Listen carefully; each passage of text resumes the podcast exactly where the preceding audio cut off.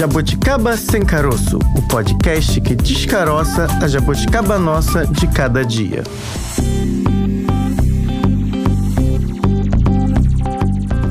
Olá, estamos aqui juntinhas, eu, Bárbara Pereira, e a minha companheira de bancada, Francine Augusto, isso, para os íntimos, Fran. Ou Cine. Cine? Cine. Ah, lá em casa me chamam de Cine. Sininha. É, coisas íntimas de família. Mas aqui é a Fran. Francine Augusto na área, querendo entender tudo de investimento hoje, viu? Pois é, Fran, como acontece todas as segundas, a gente fala hoje sobre economia e dessa vez nós é que estamos com a faca e o queijinho na mão, com a corda toda, investindo em muito. E é isso que está em jogo hoje.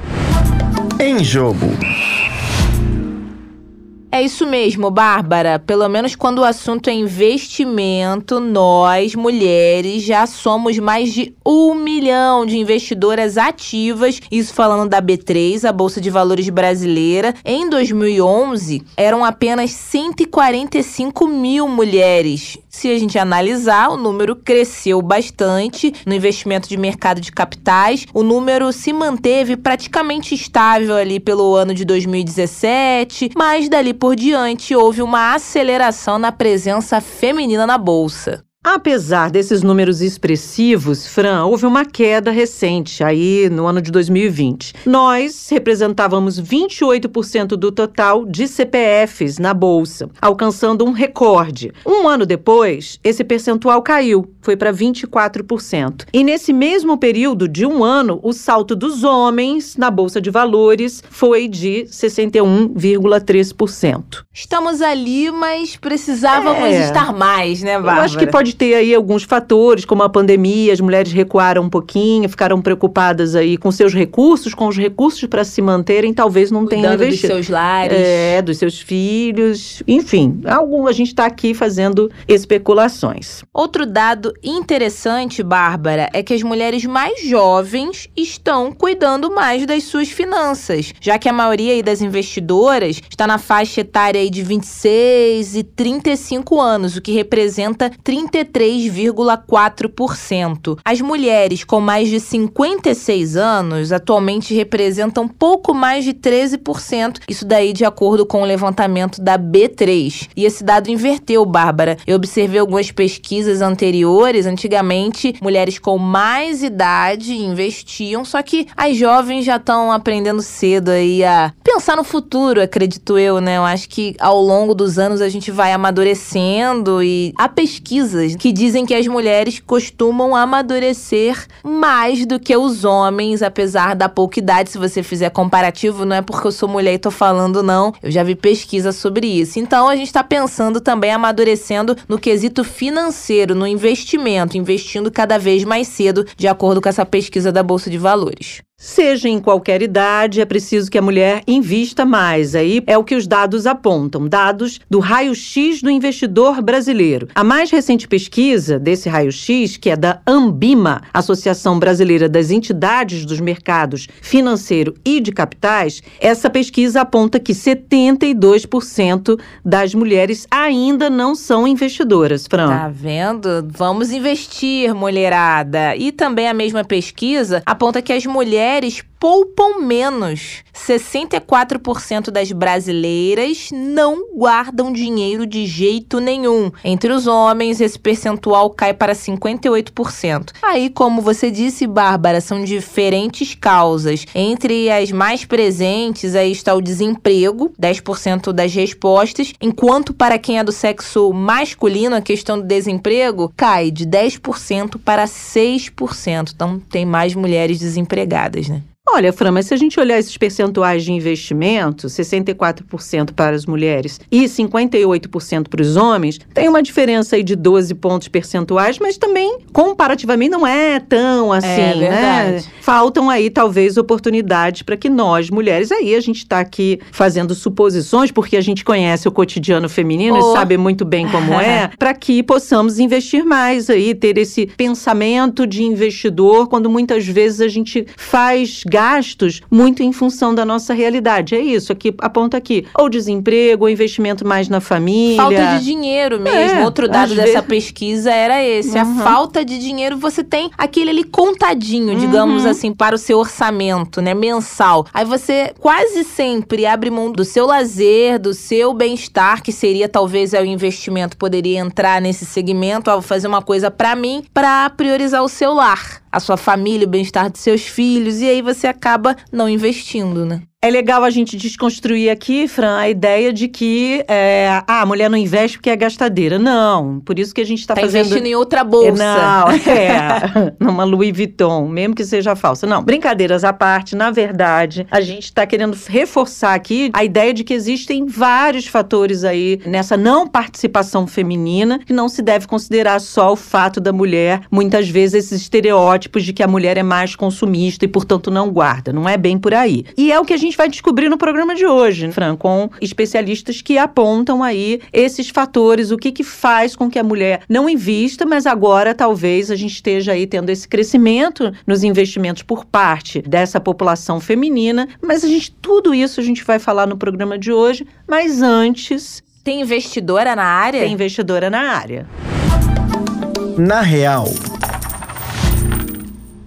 Então agora conversaremos com a Nilce Pilla Bretas, assistente social, que tô sabendo que investe bastante, é uma boa investidora. Nilce, muito obrigada por participar aqui do nosso podcast e vou te dizer mais, talvez ser aí um exemplo para mulheres que estejam aí acompanhando o nosso programa hoje e que também tem essa vontade, tem esse desejo, mas falta ali uma oportunidade. Então eu já queria saber de você, como que você teve essa ideia de começar a investir? Foi do nada? Viu em algum lugar? Explica pra gente. Bom, foi assim, quando eu me aposentei e recebi o valor do fundo de garantia da aposentadoria, eu quis pensar em alguma alternativa que me desse um rendimento melhor, né? Uhum. E foi aí que eu comecei. Aí fui assim, sem saber muita coisa, no banco e conversei lá e fiz a primeira aplicação. Realmente, assim, isso aconteceu 2-3 meses antes da pandemia. Então, para mim, foi um choque depois, quando logo depois do meu investimento, eu comecei a ver os meus valores despencando em vez de melhorar. Mas aí eu persisti, porque eu vi as reportagens, lia matérias sobre isso, que a gente tinha que não olhar e persistir. E fui aguardando, recuperei, né, aquilo que eu havia perdido de início. E comecei depois a buscar informações para diversificar. E lendo e pedindo ajuda, eu comecei a diversificar os meus valores e hoje eu tenho um resultado bem legal mesmo, né? Já fala como investidora, viu? Ó, diversificar os meus valores, gostei. E eu faço um acompanhamento meu, né? Então, como que eu monitoro, como é que tá? Eu tenho uma planilha no Excel e que diariamente eu olho todas as oscilações. E aí eu consigo ver aquilo que é bom eu manter e aquilo que eu preciso pensar em alterar. Essa planilha já está gigantesca, porque eu já tenho mais de 2 anos, né? Nilce, você virou minha musa inspiradora, porque quando eu recebi o FGTS de um emprego que eu saí, eu olhei para aquele dinheiro e falei, eba, tô rica! E aí saí gastando tudo, ao invés de fazer um investimento como você, de pensar, de avaliar, enfim. O que você teve que aprender de finanças e principalmente de investimento em bolsa, que é algo que muitas vezes a gente olha e fala, ah, não é, né, não é pro nosso universo, é sei difícil. Lá, é para alguém que tá em mais grana, que tem dinheiro de verdade. A gente acha que não tem como investir nesse universo, entrar nesse universo, né? Você precisou fazer curso ou só o gerente do seu banco te ajudou? Como é que foi? Não, eu ouvia, eu procurava na internet pessoas que davam dicas, ouvi muita coisa, procurei no YouTube, por mais que a minha filha até... seja nessa área, às vezes eu ouvia mensagens do local que ela trabalhava, mas em nenhum momento pedi ajuda para ela, não. Eu quis caminhar por mim mesma. Fiz algumas alterações, mas eu ainda acho fascinante a bolsa, porque num dia você não está bem, mas no outro você recupera. Então, é algo assim, não investiria 100% do meu valor nisso não, mas com certeza uma boa parte, porque é uma forma da gente ter ganhos melhores, né? E também é um exercício, né, de expectativa, de controle emocional também, né? Mas eu pesquisei muito e pesquiso até hoje. Ai, quais as dicas, quais os melhores negócios, e eu estou devagarzinho ampliando isso. Que bacana! E pelo que você contou no início da nossa entrevista, você teve aí esse pontapé inicial quando veio o dinheiro, a graninha a mais da sua aposentadoria. Hoje, vendo a questão dos lucros, nem sempre só de lucros se vive o investidor, sabemos, mas você pensa que, nossa, se eu tivesse pesquisado antes ou reservado um dinheiro, eu já poderia estar fazendo isso há mais tempo. Como é que você analisa aí, já que você tem esse período aí investindo mais de 2 anos, pelo que você falou? É. Você acha que eu poderia começar um pouquinho mais cedo, que ia ter mais resultados? Eu acho assim, não é que teria mais resultados. Eu acredito que quando você começa mais cedo, você começa com valores menores até, mas você tem uma expectativa, né, de poder, a médio prazo, ter um capital melhor. Eu não investi antes dos 58, 59, eu não investi, porque o meu foco também era os filhos e outras questões, né? Eu não tinha essa mente aberta para o investimento. Foi algo assim, eu nem sei que momento que foi esse start, né? Mas quando eu estava perto de aposentar, eu fiquei pensando, e quando eu quiser viajar? Aonde que eu vou arrumar dinheiro? Porque viver de aposentadoria é difícil, né? Uhum. Então, eu acho que, na verdade, o start maior foi nessa expectativa de que eu ia ter que viver da aposentadoria, mas eu ia precisar até parar definitivamente de ter recursos para continuar com os meus sonhos. Porque uma coisa é certa, não importa se a gente tem 20, 30, 50, 60, a gente sempre tem sonhos, né? E eu tenho muitos ainda. E como é que você faz a escolha nesse teu dia a dia? Você falou, o investimento depende também muito do dia a dia, né? De como tá a bolsa, de como tá você, de que você quer como meta, como sonho, como você tá apontando aí. Como é que você decide, assim? Qual é o seu fator para que você possa decidir? Hoje eu vou investir, hoje eu não vou investir. Investir não é só alta, baixa, como é que funciona? É assim, eu sigo a minha planilha e todos os meses, enquanto eu estiver na ativa, eu pego pelo menos 20%, 25% da minha renda para aplicar todo mês, né? Então, eu olho as minhas planilhas, aí vejo os valores para aplicar na bolsa como estão, e todo mês tenho essa regra, porque ainda eu tenho um trabalho que me permite, né, sacar esses 25%, 30% para investir todo mês.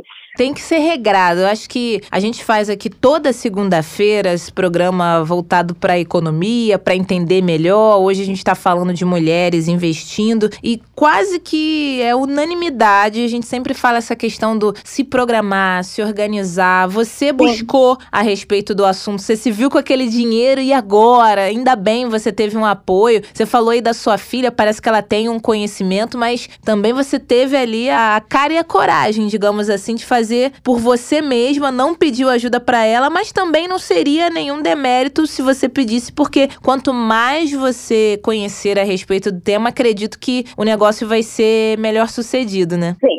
E também, nesse processo, eu até cheguei a fazer contato assim, com essas empresas que dão assessoria, né? E não tive um bom retorno disso. Poxa! Eu, assim, achei que quando você investe pouco, as pessoas não têm muito interesse em você, né? Então, você tem que procurar suas próprias alternativas. É, no meu caso, eu investiria pouco. Eu não tô com tanto assim, não. Jornalista, eu tinha que ter sido assistente social. legal, tá vendo? Aqui antes do nosso bate-papo, eu descobri aqui que a nossa querida investidora, Nilce, quase que ia ser colega nossa aqui, como a gente faz no podcast, queria ser jornalista também, né, Nilce? Sim. Só que aí você não ia ter dinheiro pra investir. A gente fica toda segunda-feira choramingando aqui, Nilce. Se a gente quiser começar com um pouquinho, a gente tá sempre aqui pensando em começar a ser investidora, tanto eu quanto o Fran. Você tá inspirando a gente. Você já me inspirou, que eu fui muito inocente, pra não dizer outra coisa. Quando vi lá meu FGTS, podia ter pensado como você. Mas não fui assim. Fiz lá uma programação mínima pra sobreviver com aquele dinheiro até uma outra oportunidade. Mas se a gente quiser começar a investir como você, o que você daria de dica, de sugestão? Qual é o primeiro passo? Mesmo que seja um passo emocional, qual é esse passo? Primeiro, definir uma reserva. Então, o que eu fiz foi, nos primeiros meses, deixar o dinheiro na poupança e monitorar e conhecer aonde eu poderia investir na bolsa, que tinha um prognóstico melhor. E perguntando, pesquisando na internet se era aquele caminho mesmo. Foi assim que eu fiz. Uhum. E aí, depois de uns 4, 5 meses com o dinheirinho ali guardado ainda, aí eu fiz a opção. Mas eu acho que a gente tem que monitorar e sentir a gente nisso. Porque muitas vezes eu fui pelo gerente do banco e não me dei bem, não. Entendeu? Então, também tomar cuidado assim, para não ser enganada, porque a gente sabe que infelizmente tem casos, né? Sim, e outra coisa também, tem aquelas, quando você trabalha com banco, tem os interesses deles, claro. Você aplica nisso e naquilo. Então, a melhor coisa é a gente mesmo monitorar, né? Acompanhar os índices de alguns e daí decidir. Eu sou mais por mim mesma do que pelos outros, viu? E, Nilce, você tá aí contra as estatísticas, se a gente pode dizer assim, porque um levantamento recente mostrou que mulheres com um pouco mais de 50 anos correspondem a 13% apenas de investidoras e que as jovens, né, que a gente estava fazendo por gênero esse recorte, são as que cada vez mais investem. Então, como é que é para você, tá sendo a nossa musa inspiradora desse programa de hoje? E como é que você vê essa questão? Você acha que isso era um cenário antigo? Mulheres acima de 50 investiam mais antigamente, só que de uns anos pra cá esse cenário mudou. Como é que você enxerga isso? Acha que, de fato, legal, as mulheres estão investindo desde cedo, é importante? Ou fica aí a questão do nunca é tarde? Porque às vezes a gente traz esses números estatísticos e as pessoas desanimam. Ah lá, só 13%, mulheres acima de 50, 60, então também não vou investir não, algum motivo tem, então acaba desanimando. Então você nadando contra essa maré, como é que você vê isso? Vê como é importante começar assim, independentemente de idade? A gente sempre deve ter sonhos e para isso a gente precisa ter organização e planejamento. Então, nunca é tarde. Nunca é tarde para nada, para nada. Então, a minha palavra de ordem é essa. Começar, não importa quando. Quando dá um start, você falar, eu quero algo, é ir em busca disso. Então, legal que hoje as mulheres, no geral, comecem a investir antes, né? Eu sempre falei isso para minhas filhas, desde cedo, tem que sempre poupar um pouquinho. Agora, não importa se você não fez isso até os 50, 55, a hora é agora. Tô dentro disso, Nilce, porque eu fiz 51 e tô pensando seriamente em adotar esse modus operandi aí. Filosofia, quase. De mulher investidoras. Agora, de mulher investidora. Agora, Nilce, você falou em diversificação. Você pensa em ampliar as suas formas de investir? Porque, por exemplo, a gente está hoje falando de bolsa, mas, de repente, você pode olhar para outros campos que você queira investir. Isso... Criptomoedas, hoje em dia está em alta, vários segmentos, né? Então, eu tenho até lido um pouquinho mais sobre criptomoedas, mas ainda não senti esse desejo. Mas eu acho que a gente tem que estar aberto a conhecer mais, estudar mais, né? Uhum. É necessário estudar. A gente não pode também seguir um rumo assim sem a gente conhecer um pouquinho mais. Mas eu sou muito favorável a outras opções, então eu tenho buscado ver quais as possibilidades além dessa que eu tenho, né? Embora eu tenha uma previdência também e tudo mais, no sentido de ter uma parte que me garanta um básico, né? Que eu acho que é importante isso depois dos 50, 60 também. Sim, com certeza. Né? E se sentir segura, né? Porque é isso que você falou, não dá para investir sem estar segura daquilo que está fazendo. É bem isso mesmo. Agora, Nilce, antes de terminar aqui o nosso bate-papo, muito legal conhecer a sua história, a sua trajetória de vida e também dos investimentos. Com certeza, alguém que nos ouve assim, falar, agora que deu certo é fácil falar, que é um caso de sucesso. Você está falando aí que a sua planilha do Excel tá longa, você disse também no começo da entrevista que ali naquele momento da pandemia foi um pouco assustador ali, porque os números desciam.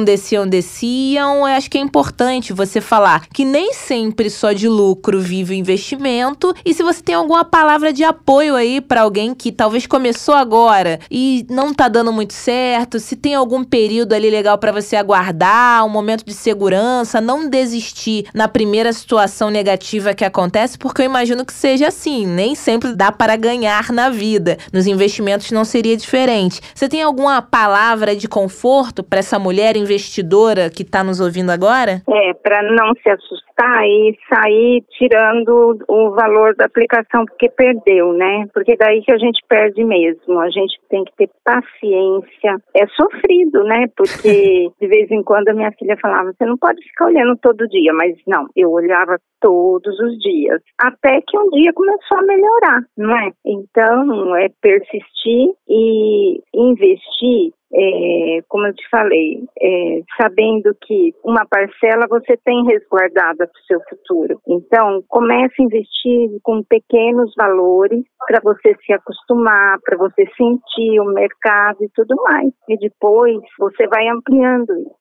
Acho que com cautela para quem está começando nos primeiros meses é melhor para não sentir esse impacto que eu tive, porque eu investi todo o meu dinheiro e foi um baque mesmo no começo da pandemia. Tá certo. Nilce Bretas, investidora agora de mercado, de bolsa de valores, aí dando muito boas dicas pra gente aqui que pensa em começar aí a trilhar um caminho de mais segurança financeira, guardar um dinheirinho, saber onde investir. É fundamental que a gente ouça outras pessoas para que a gente possa se estimular, né? Se sentir mais segura. Exatamente isso que você falou, cautela, com segurança e fazer para poder trilhar esse caminho também. Muito obrigada, Nilce. Por nada, eu que agradeço a oportunidade, né? É sempre bom a gente poder falar da nossa história, da nossa experiência e que isso possa contribuir para alguém, né? Muito legal isso. Muito obrigada, menina. Nada, e parabéns, viu? Por ser um exemplo aí, as mulheres são capazes, sim, a gente tem que estar onde a gente quiser, você constituiu a sua família, seus filhos, sua filha, todo mundo, e você fez certíssimo, chegou o seu momento, construir aí os seus sonhos e a gente tem que cada vez mais lutar por isso. Parabéns mais uma vez, tá? Tá, ok. Muito obrigada, hein?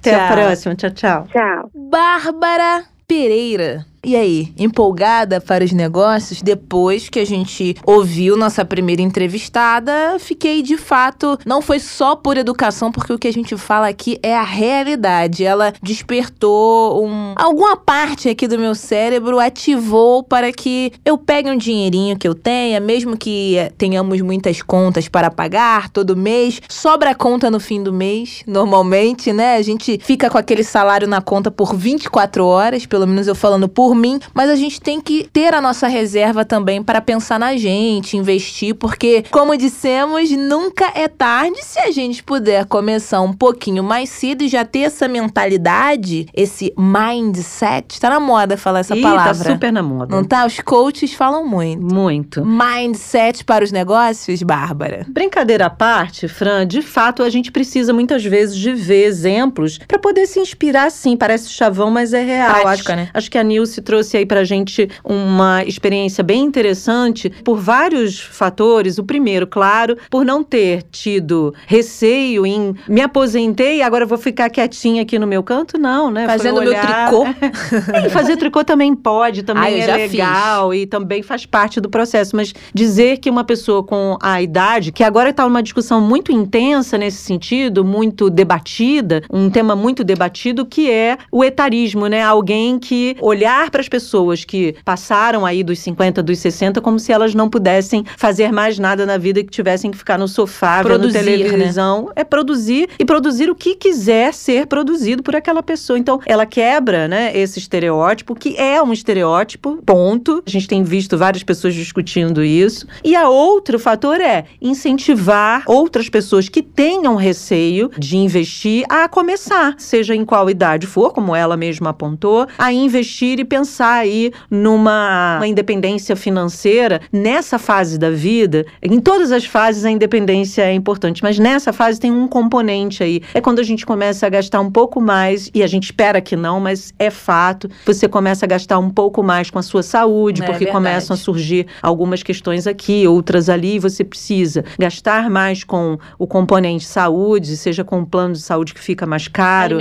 com alimentação, com medicamentos. Então, é algo que você precisa se planejar mesmo para que você não seja pego de surpresa, precisando aí dar os seus corres, como a gente fala, para poder complementar a renda nessa fase da vida. Acho legal esse relato da Nilce, porque é motivador para a gente pensar não só na questão financeira, mas como é que você quer ficar, estar nessa fase da vida. Você olha para o futuro e fala, como é que eu quero estar? Eu quero estar bem, fazendo os meus sonhos. Ela disse isso pra gente, que eu achei a coisa mais legal. Os sonhos não vão embora, eles não morrem nunca, com nenhuma idade. E o que você precisa fazer para continuar sonhando e o que você faz para alcançar esses sonhos? E quando você usa, Bárbara, a palavra independência, eu acho que além da financeira, que me chamou a atenção, que a Nilce falou, foi que a filha dela tinha algum tipo de conhecimento. Ela não nos revelou com qual é o trabalho, a atribuição da filha dela, qual é a profissão, mas ela falou, não, eu fui por meios próprios, eu fui sozinha, eu fui no banco, no começo não deu muito certo, então eu acho que era uma independência como um todo, dela mesma, ó, agora eu tenho tempo para cuidar de mim. Ela deixou claro, e que as pesquisas mostram também, que as mulheres, mais de 70% ainda não investem, principalmente por falta de dinheiro, porque precisam usar o orçamento ali, dividir com outras atribuições da casa, do lar, da família, e ela mesma falou, agora eu vou cuidar de mim. Pegou o dinheirinho dela que ela tinha, não desistiu na primeira adversidade. Lógico, eu e Bárbara não estamos aqui falando pra vocês,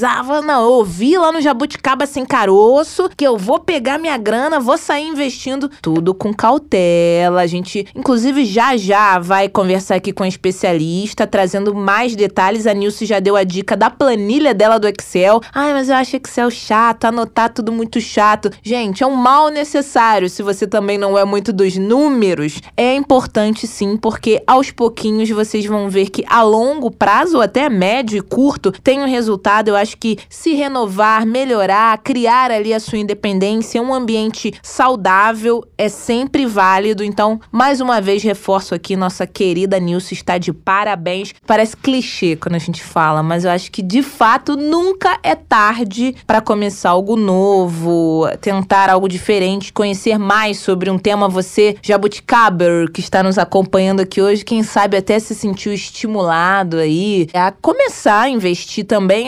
Não tenho dinheiro, então, já passei a minha vida toda assim, agora não vai mudar. Vai sim, é importante sim. Toda segunda-feira a gente fala da importância do planejamento, da organização financeira, porque aí traz reflexos positivos em outros quesitos da sua vida. Então, eu acho que foi um belo exemplo a seguir. Tô até pensando em investir, Bárbara. Eu também. Não tenho dinheiro ainda, mas... Esse começo é importante reforçar o que você falou, de que nunca é tarde para absolutamente nada. Nem para estudar, nem para investir, nem para começar uma nova carreira, nem para mudar de ares, de rumos na vida. Nunca mesmo. Na questão financeira, menos ainda. Porque a frase que eu acho que fica e vai ficar desse programa de hoje é: independência financeira é tudo para uma mulher. Então, bora pensar mais sobre isso e ouvir agora uma especialista nesse sentido de que você pode começar e pode começar de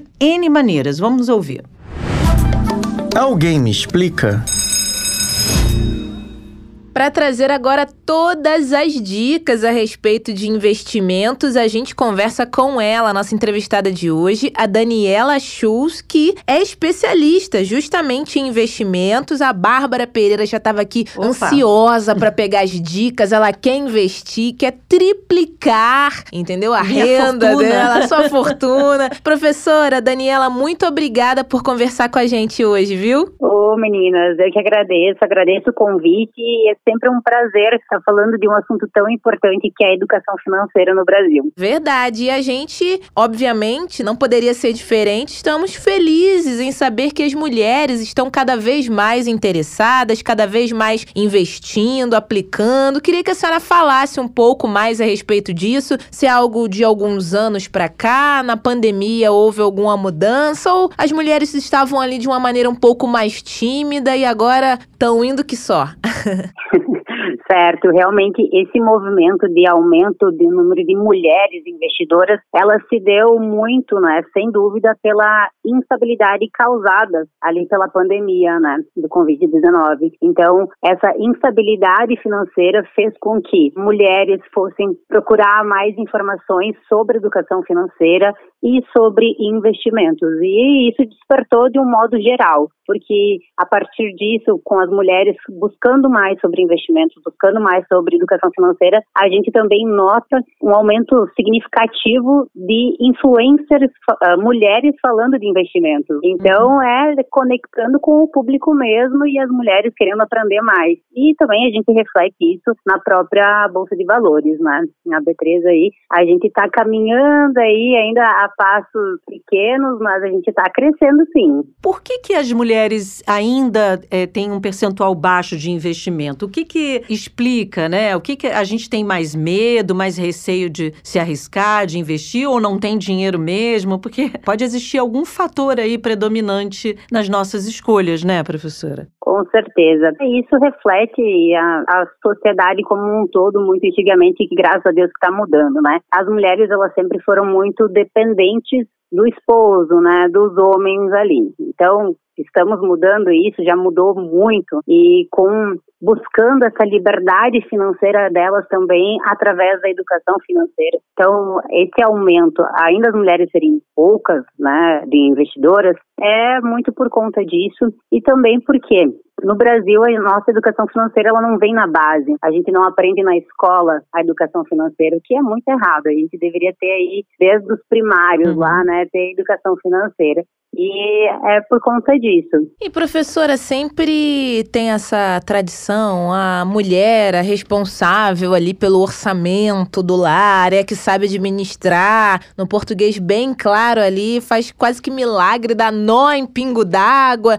Isso é quando a gente é levado ali pro lar, mas quando a gente fala das empresas, não conseguimos enxergar ainda muitas mulheres investidoras, como a gente está falando, né? Esse cenário está mudando ainda bem.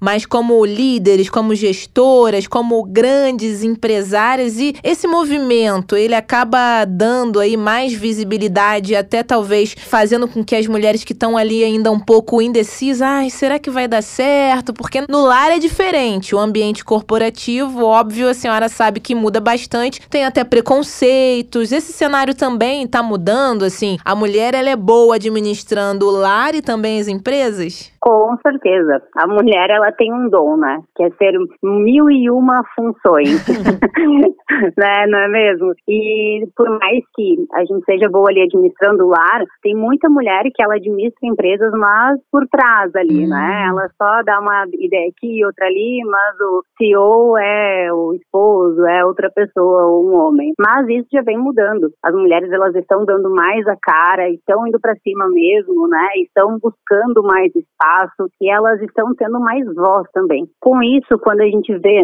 grandes mulheres aí em cargos de diretoria, superintendência e CEOs de empresa, isso traz um... Nossa, me fugiu a palavra. Mas a gente vê que outras meninas que acham que não é possível, elas vão buscando também, almejam, né, desejam esses cargos. E a gente vê uma solidariedade entre as mulheres, né? Elas falam abertamente sobre isso e se expõem sobre isso também para conquistar mais espaço ainda. Pensando aí nessas investidoras, no aumento de investimento na Bolsa, na B3. Existe uma região em que isso se concentre mais? Existe um estado em que as mulheres investam mais na Bolsa? Olha, o estado que mais possui mulheres investidoras, segundo o site da B3, é São Paulo, né? Mas muito pelo número da população, né? Mas, assim, em 2021 para 2022, a gente teve aí um crescente número de 1,5 milhões de investidores no geral na B3, tá? Desse número, ainda somos bem menores, né? 76% são homens, 24% são mulheres e a maior parte desses 24% se concentram em São Paulo. Mas a gente já está mudando, as mulheres aí de outros estados, dos interiores também, já estão buscando educação financeira e investir. Eba, ainda bem. E agora, essa nossa ouvinte que chegou aqui hoje no nosso programa, está aqui comigo, com a senhora, com a Bárbara, mulheres aqui envolvidas nesse tema e quer também investir, quer começar por algum lugar, quer ter um norte. Professora, começar da onde? Do zero mesmo. Não sei quanto que eu tenho que ter, eu também quero ser uma investidora, uma mulher empoderada. Como começamos? Sabe qual que é o grande erro das mulheres? É pensar que precisa de muito dinheiro para investir.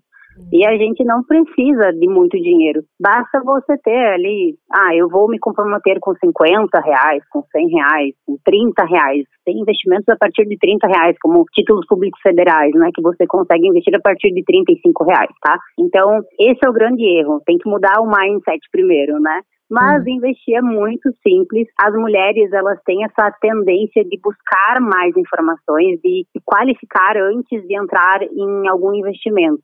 Mas quando elas entram também, elas entram com tudo. Porque o ticket médio da mulher na renda variável é maior do que dos homens, para vocês terem uma ideia. Então, a mulher, ela busca mais educação financeira antes de investir. Mas investir é muito simples, tá? Você deve abrir, escolher uma corretora. Hoje existe aí uma enorme variedade de corretoras, ou através do teu banco mesmo, né? De repente, no teu banco tem uma boa asset para você investir o seu dinheiro, conversa com o teu gerente. E aí você vai preencher o seu perfil investidor. O perfil investidor, ele vai te dar um direcionamento, vai te dar um norte muito bacana, principalmente para quem não sabe nada. A Daniela, ela não sabe nada de investimentos, ela abriu a conta em uma corretora. Tem muitos corretores que você não paga nada para abrir a conta, são taxa zero. Abrir a conta, eu vou responder algumas perguntas.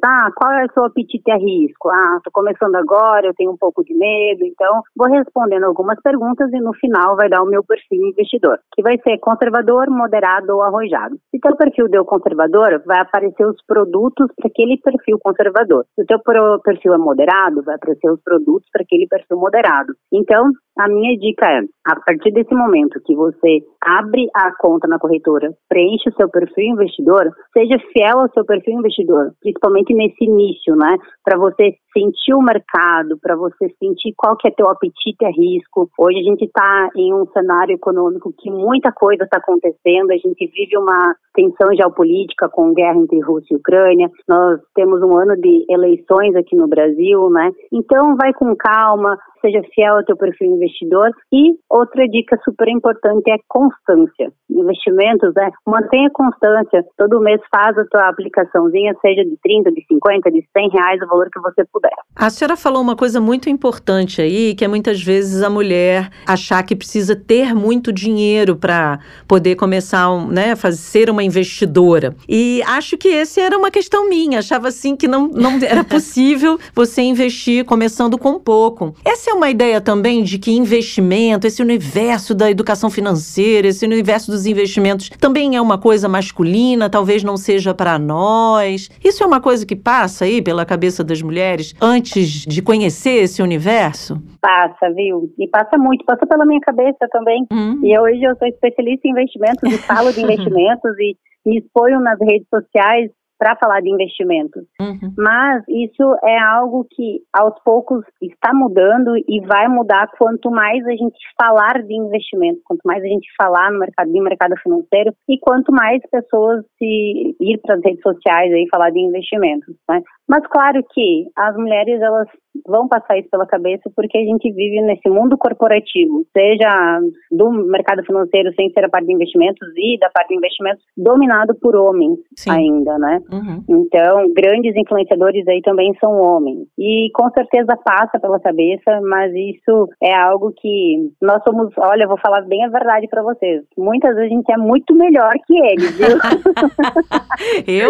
eu sei disso, eu acredito. Muito melhor que eles, e a gente fica aqui, ó, só escondidinha, só no home office ali, né, atrás dos panos, e isso tem que mudar. Então, por isso que a gente tá aqui, é importante conversar, é importante esses bate-papos aqui. Sim. Né?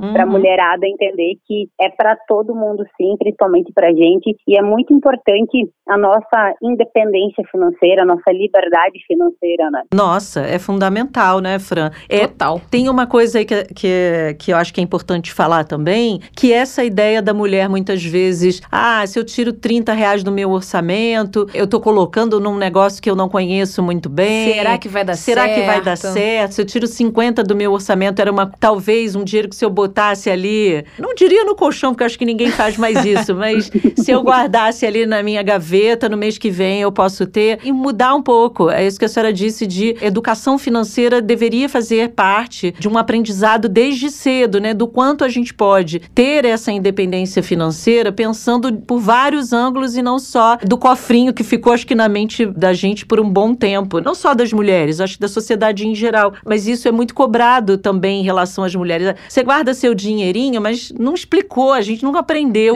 como guardar esse dinheiro. Sim, exatamente. E até você tocou num ponto bem importante, porque se a gente coloca o dinheiro embaixo do colchão ou na gaveta, a gente tá perdendo dinheiro. Sim. Quando a gente vai, no mês que vem, comprar alguma coisa com aquele dinheiro, a gente tá perdendo dinheiro, porque a inflação tá aí, né? Uhum. E tá numa crescente braba, né? Então, você deixando o teu dinheiro dentro da gavetinha ali, porque no mês que vem é certo que eu vou ter os meus R$50, você está perdendo dinheiro. E existem muitos investimentos, principalmente nessa alta da taxa Selic, investimentos seguros de renda fixa, que você não precisa se preocupar, não precisa do que ter medo, e vai estar rendendo um valor bem bacana, porque a taxa Selic está em alta, a renda fixa está atrativa. Nesse cenário de tantas coisas acontecendo, no cenário macroeconômico, os investidores, as investidoras, no geral, eles tendem a migrar para investimentos mais seguros, né? Essa aversão a risco. A renda fixa está atrativa, então não precisa ficar com medo. Você tem que investir, claro, com calma, estudando o mercado, estudando o teu perfil e os produtos para o teu perfil. E aí existem muitos investimentos que, se eu coloquei hoje, eu consigo resgatar hoje, eu consigo resgatar amanhã, que a gente chama investimentos com liquidez diária. Então você não precisa ter medo, de perder dinheiro. Claro, se o teu apetite a risco for maior e você migrar para uma renda variável, você vai sofrer com as oscilações da bolsa. Mas aí, renda variável, você tem que pensar em longo prazo. Você vai investir em uma empresa que você acredita, né? Uma empresa que você queira se tornar sócia daquela empresa. Eu acredito naquela empresa, eu analisei os indicadores, os bons fundamentos, pesquisei, me eduquei, enfim, e eu quero me tornar sócia dessa empresa. Renda variável, a gente pensa com um olhar de longo prazo, mas para quem está começando, é um passinho, um passinho atrás do outro, um passinho atrás do outro, até você se sentir confortável em ir para uma renda variável e sofrer com essas oscilações. E a gente está falando das mulheres investindo cada vez mais, tomando conta desse espaço também de uma maneira maravilhosa, porque é mulheres, né? A gente tem que dar o braço a torcer aí, que quando a gente se empenha ali em uma situação. Agora eu queria saber também o crescimento, se houve também no número de especialistas, porque você, Daniela, dá aula até hoje, é especialista, várias certificações nas suas turmas. Você também vem acompanhando as mulheres cada vez mais querendo estar nesse lugar de ensinar, de ajudar a investir, não só ali no lado do investimento, mas também para capacitar pessoas para tal. Como é que tá aí o clima, o termômetro na sala de aula? Eu fico até orgulhosa de falar, viu? Porque as gurias, elas estão dando um show. Elas interagem muito e elas não têm medo de se expor, né? Quanto mais você pergunta e quanto mais você se expõe, mais autoridade você gera. E as gurias, elas estão muito mais na frente, sabe? De querer entender realmente, de querer se expor, de querer colocar a sua visão. Porque o especialista em investimento, eu não vou ter a mesma visão de cenário de investimentos do que a minha colega, do que fulana de tal. Cada um vai ter a sua visão e é isso o mercado financeiro. E elas não têm esse medo de se expor. Tanto é que a gente tem uma turma de professoras de onboard inicial, né, do nosso maior programa, que é o PAP. E de 10 professores, eu tenho 7 professoras. Eu coordeno esse time e eu tenho 7 professoras que falam de investimento com uma maestria sensacional. Então, olha o quanto que a gente está crescendo e vencendo, né? Vencendo o medo de se expor, vencendo o medo de falar de investimento, vencendo o medo de ir para o mercado, né? E crescer. Daniela, a gente sabe que começar, você falou aí, é preciso estudar esse mercado. E começar, muitas vezes, a gente fica na dúvida desse começo. Estudar, mas estudar o quê? É legal ter um apoio de um planejador financeiro, ou você mesma pode fazer essa avaliação sozinha, ou, por exemplo, no banco que você já tem conta, esse banco também tem uma pessoa que já pode te ajudar. O que costuma acontecer com essa pessoa que sou eu, Bárbara, agora tô te falando aqui, vou começar a investir. Falei que ela tava querendo. Eu não quero ser mais essa pessoa gastadeira, consumista. Eu quero aprender a guardar dinheiro. E aí, eu posso ter o apoio de quem num momento como esse para aprender exatamente como você apontou aí. Preciso olhar o cenário, mas olhar como? Até um ponto bem importante, porque eu ainda falei do quanto as redes sociais, elas nos ajudam a entender o mercado e tantos influencers aí se expondo e falando de investimentos de mercado financeiro. Esse, apesar de ser um ponto muito importante, muito bom, é um ponto de alerta, né? Porque nem todo mundo ali que fala de investimentos é realmente um especialista, é qualificado, é certificado para falar de investimentos. Então tem que tomar um pouco cuidado e filtrar as informações que a gente tem ali na rede, tá? Sim. Sempre é importante você buscar por um profissional certificado, um profissional qualificado. Seja o teu gerente de contas, que você tem um acesso mais fácil ali, você já consegue conversar com ele e já é buscar um pouco mais de informações. Outra forma, muitas das plataformas das corretoras, né, as plataformas de investimento, tem muita informação, desde o básico de educação financeira, tá, até assuntos mais avançados da renda variável. Agora, claro, eu quero uma consultoria mais individual, né, para realmente entender, eu quero que uma pessoa cuide do meu dinheiro, aí sim vai para um planejador financeiro, que ele vai te ajudar desde o zero ali, como você gastar menos, né, parar de comprar sapato, de comprar bolsa, olha que eu sei, viu? Para ele comprar sapato e bolsa e vai investir. Aí o planejador financeiro é bacana que ele vai te dar todo esse suporte inicial de como você organiza teu orçamento familiar até você chegar na parte de investir, né, na parte de investimento. Daniela chutou e acertou certeiríssimo. Ela é profissional, sabe tudo, né? Certeiríssimo, a professora Daniela. Já me chamaram de centopeia. Por que você precisa de tanto sapato? E é verdade, né? Com 4 pares de sapatos, você faz combinações que você pode usar aí durante um bom tempo, né? Tenho visto essas dicas de como ter um guarda-roupa, que chamam agora cápsula, que é pequenininho e que você vai só mudando as combinações, você nunca vai estar parecendo que está com a mesma roupa sempre, né? Essa é uma dica para quem quer guardar dinheiro e parar de comprar roupa desnecessária. E não é nem cara, é desnecessário, de forma desnecessária. Desnecessário, porque eu, quanto especialista, eu falo assim, o pessoal vê como você se organizar financeiramente, como que você é uma coisa desconfortável, que você vai abrir mão de tudo que você gosta, que você vai cortar o teu lazer, que você vai cortar a sua saidinha no final de semana, aquele restaurante que você gosta de ir. E não é bem assim. Bárbara, tu gosta de comprar um sapato? Tu não vai deixar de comprar sapato. Tu só vai comprar um sapato. Tu não precisa de 4, de 5 sapatos, não é mesmo? Ouviu, Bárbara? Nunca mais centopeia.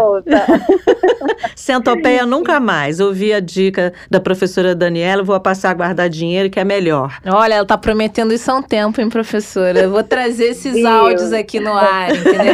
Agora, o curioso, Bárbara e Daniela, esse paradoxo, porque ao mesmo tempo que se fala que a mulher sabe controlar mais os gastos do seu lar, que estão investindo mais, tem isso também, essa ideia de, ai, mas mulher é um pouco emocionada ali, passa na frente da loja, vê aquela bolsa. Isso daí, professora, a gente pode falar que é uma característica talvez do gênero ou não? É de pessoa para pessoa, tem homem que gasta muito também e não é um bom investidor ou são excelentes investidores. A gente também não pode só se apegar por aí, como eu disse, apesar de falarmos que as mulheres quando investem ali são poderosas, mas também vai muito da característica e do modo de vida da pessoa, né? Com certeza, meu Deus do céu. Mas olha que eu já vi homem que gasta muito mais e mulher que é a mão fechada, é, moda mão de vaca. Eu ali, também, né? Já vai vi. Vai muito da pessoa. Mas o fato é que mulher, gente, mulher gasta mais mesmo. Não tem o que falar. Poxa, professora. Né? É muita coisa que a gente precisa. A gente precisa do shampoo tal pro cabelo, a gente precisa disso, a gente precisa daquilo. Então, de fato, a gente gasta pra ir trabalhar, a gente gasta mais pra vestir uma roupa, que tu vai colocar uma camisa, tu vai colocar um blazer. O homem colocou uma camisa, um sapato ali, ele vai a semana toda com o mesmo sapato, vai trocar sua camisa ou sua gravata, não é mesmo? A gente não, a gente muda tudo. Exatamente. E se a gente passar a usar o mesmo, ainda vão dizer, olha, ainda usa a mesma roupa todos os dias, olha lá. Eu acho que, né, tem que dar uma... E eu vou falar, ó, uso mesmo porque eu tenho que guardar, tenho que investir, pensar na minha independência financeira. Isso. A gente tem que parar também de pensar no que os outros vão pensar e deixa que falem, né? As críticas vão vir aí, a gente tá buscando a nossa independência financeira. Perfeito, professora. Vou adotar e vou usar. Uso mesmo e daí? Quem falou foi a professora Daniela. Quem falou foi a professora Daniela. É, boa, vou usar. Mesmo. Eu comprei a pra usar mesmo. E nessas coisas de compras também, o que a gente fala muito às vezes é... Outro dia eu e Bárbara aqui, Daniela, estávamos falando a respeito disso. De comprar um produto ali de qualidade que vai durar um bom tempo, porque eu acho que também a gente... Ah, vou guardar pra investir, eu nunca mais vou comer coisa tal, eu não vou comprar roupa tal, mas se, sei lá, todo mês você tiver que comprar porque aquele sapato já tá gasto, eu acho que talvez seja melhor você comprar um. Aí eu acho que é até uma forma de investimento também. Você compra um que vai durar talvez 1, 2 anos ou até mais do que a cada 3 ou 6 meses, porque acaba sendo uma economia burra, né, professora? Verdade. Então, eu sou aquela pessoa que preza por qualidade. Então, eu vou pagar um pouco a mais? Eu vou, mas eu vou ter algo que vá durar. Não preciso ir no shopping a cada mês para comprar um sapato, para comprar uma camisa, para comprar uma calça. Então, a calça, se você não compra uma calça boa, tu a colocou na máquina, já não consegue mais usar, né? Então, sim, você vai comprar algo de qualidade. Até para não ter aquele sofrimento. Ai, meu Deus, agora eu vou ter que só poupar, né? Então... Torne o processo mais leve. Você vai diminuir o seu consumo, mas você não vai deixar de comprar o que você gosta. Esse processo de cuidar das finanças, né, é chatinho, é moroso. Então tem que fazer toda uma mudança de mindset, né? E se a gente resolver cortar tudo que a gente gosta do dia para a noite, não vai se tornar um processo sustentável ao longo prazo. Vai chegar uma hora que a gente vai abandonar aquele orçamento, vai abandonar aquelas planilhas, a gente não vai querer mais anotar o que a gente gasta. É isso que acontece. É verdade. Professora, como encontrar Daniela para pegar essas dicas, para entender melhor, talvez participar dos cursos que a senhora também dá aula? Fala um pouco mais como a gente acha nas redes, porque às vezes ali 20, 25 minutos é pouco e nossas ouvintes aqui querem conhecer melhor o seu trabalho. Conta pra gente. Eu sou uma pessoa muito aberta, tá? Adoro conversar, adoro trocar ideia, ajudar as pessoas a começarem a investir, principalmente as mulheres, então podem me chamar lá nas redes sociais. O meu Instagram é que eu falo de investimentos, então tem muito conteúdo lá, tá? Eba. É o @falandodeinvestir. E eu dou aula pela escola Eu Me Banco. Então, no @da escola, que é @eumebancoeducacão, tem a cedilha e o acento, lá também tem muito conteúdo, e no YouTube também tem muito conteúdo, no vídeo meu falando de prática, né? O que são os títulos públicos, como investir em títulos públicos, enfim. Vou fazer um curso, Francine. É um bom investimento. Eu sempre falo, professora, isso daí é a filosofia da minha vida, que estudar é um investimento, né? Aprender um pouco mais, seja sobre finanças ou outro assunto, porque ninguém leva da gente, né? Exatamente. O maior e melhor investimento é em nós mesmas, né? E aí depois a gente consegue aplicar na prática. Professora Daniela Schulz, especialista em gestão financeira, muito obrigada por conversar hoje com a gente sobre esse assunto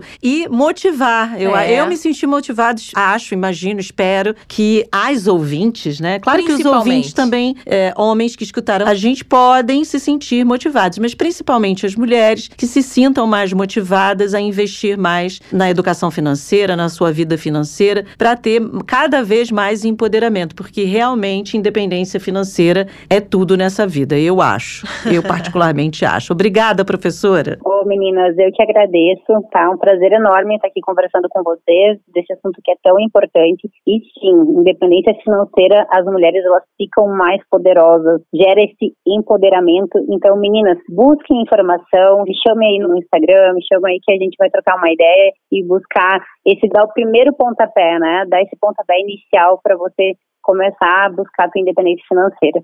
Tchau, tchau, professora. Obrigada. Até a próxima. Tchau, obrigada. Desenrolando o Economês.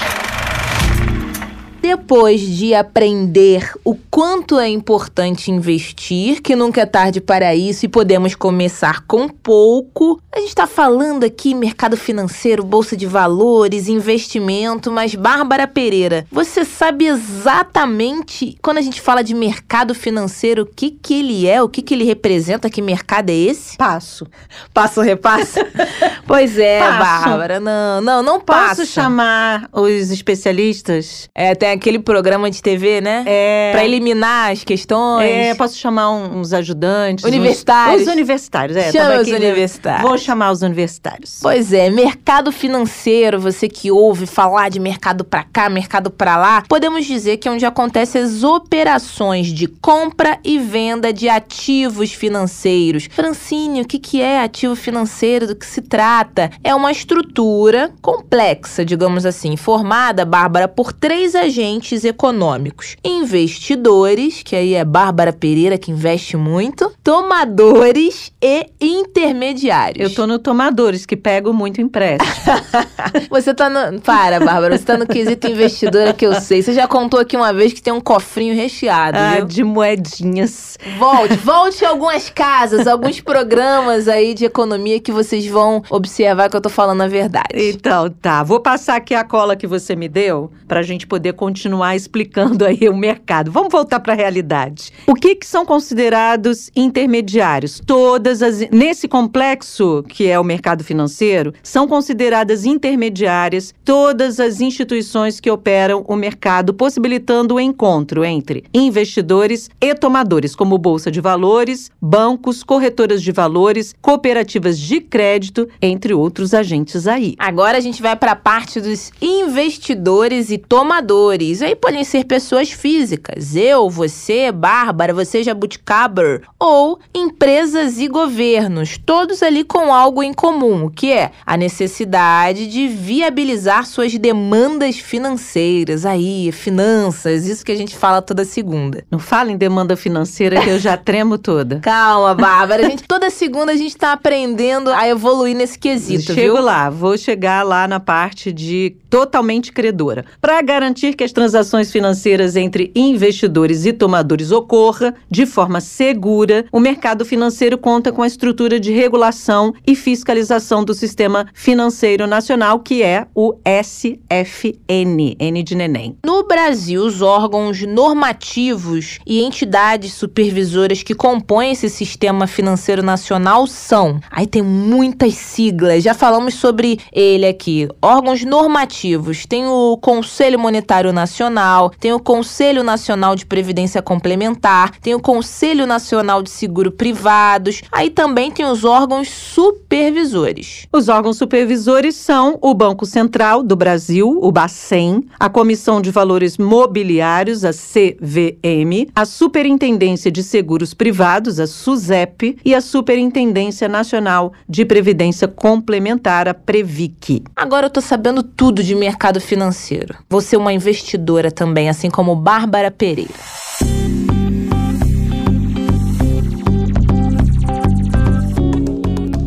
Amanhã tem programa novo, como todos os dias, de segunda a sexta, claro. Isso. Sábado e domingo a gente descansa. Dorme. Terça-feira é dia de falar de política. Qual é o nosso assunto de terça-feira, Fran? Qual é, Bárbara? Cadê a minha cola? Agora é a minha vez. Ela falou que eu tava dando cola pra ela ali no Desenrolando Economês. Agora chegou a minha vez de pedir a cola, porque quem não cola... não decola. O programa de amanhã, Fran, vai falar sobre candidaturas coletivas. É verdade. É dia de pensar como grupos estão se reunindo para se candidatar a um cargo eletivo. E aí é o seguinte... só uma pessoa pode se candidatar, tem um CPF lá, definido para ser candidato. Mas ela, por trás, tem um grupo junto com ela. 3, 4, 5 pessoas? Até 9. São Paulo já teve até 9. E aí, como é que fica isso? Confuso, eu acho. Mas a gente desconfunde tudo. Descaroça? Descaroça tudo amanhã, programa de terça-feira, candidaturas coletivas. Não perde não, que tá bem, como diz a Fran,